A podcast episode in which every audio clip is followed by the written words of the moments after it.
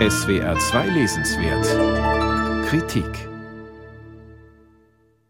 Book of Mathe heißt Kate Sambrinos Erinnerungsbuch im Original. Mathe bedeutet Gemurmel oder Nuscheln.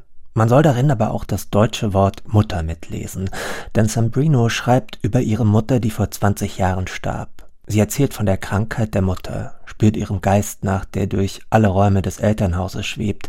Eine Hausfrau der alten Garde sei sie gewesen, eine, die gerne Kontrolle über sich und den Alltag bewahrte. Über die Mutter als junge Frau weiß Sambrino kaum etwas, nur Bruchstücke sind da. Etwa, dass ihre Sweet Sixteen Geburtstagsfeier abgeblasen werden musste, weil an dem Tag John F. Kennedy ermordet wurde. Solche Miniaturen eines Lebens, auch wenn es dürftig wenige sind, wirft sie immer wieder ein. In Umrissen zeichnet sie das Porträt einer Frau, die zu früh geboren wurde, um sich Freiheiten zu nehmen, die für ihre Tochter schon selbstverständlich waren. Mehr als ein Jahrzehnt hat die amerikanische Autorin Kate Sambrino darauf verwendet, dieses Requiem, die Rekonstruktion jener entrückten, leicht tragischen Frau zu verfassen, die sie an Chantal Ackermanns illusionslose Filmfigur Jeanne Dillman erinnert oder an die unterschätzte Schauspielerin und Erfinderin Hedy Lamar. Es sind tastende Versuche der Wiederbelebung einer Mutter, die ihr nah war und von der sie sich zugleich unendlich weit entfernt hat. Der lange Prozess des Sammelns, des Abschweifens, des Vor sich hinmurmelns, schließlich des Schreibens, Komponierens und Weglassens ist im Buch spürbar. Mutter, ein Gemurmel, wunderbar übersetzt von Dorothee Elmiger, ist eine Zeitreise, auf der sich viel Material angesammelt hat, eine ganze Bibliothek an Verweisen. Wichtiger noch sind aber vielleicht die vielen leeren Seiten, Leerzeilen, Leerstellen.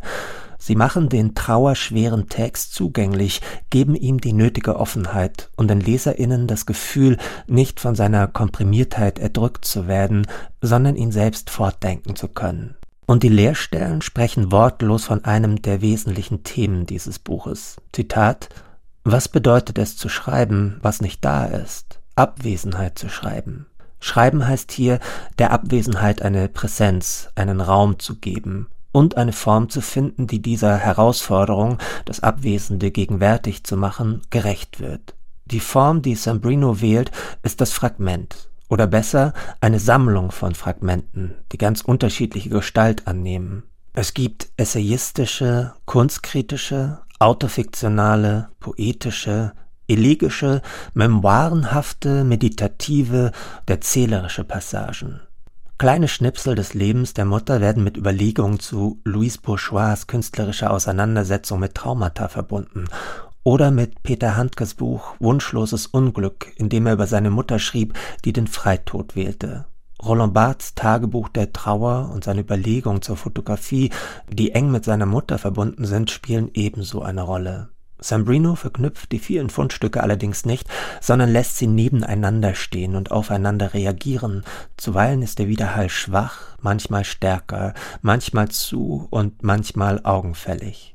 Selten überschreitet Sambrino eine unzulässige Grenze, etwa wenn sie das Bild der von Krankheit gezeichneten Mutter mit Bildern von Holocaustopfern überblendet. Die Trouvaillen und Assoziationen umspielen einander, so wie Sambrino das unscheinbare Suburb-Leben ihrer Mutter umspielt, das für sie zu einem exemplarischen wird.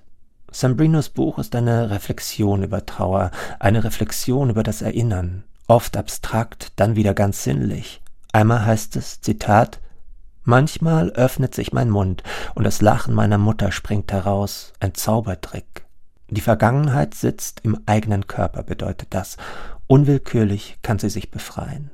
Das sind die besonderen Momente in diesem vielschichtigen, meandernden, nachdenklich vom Verlust sprechenden Text. Die leeren Seiten braucht es, damit diese Momente nachhallen können.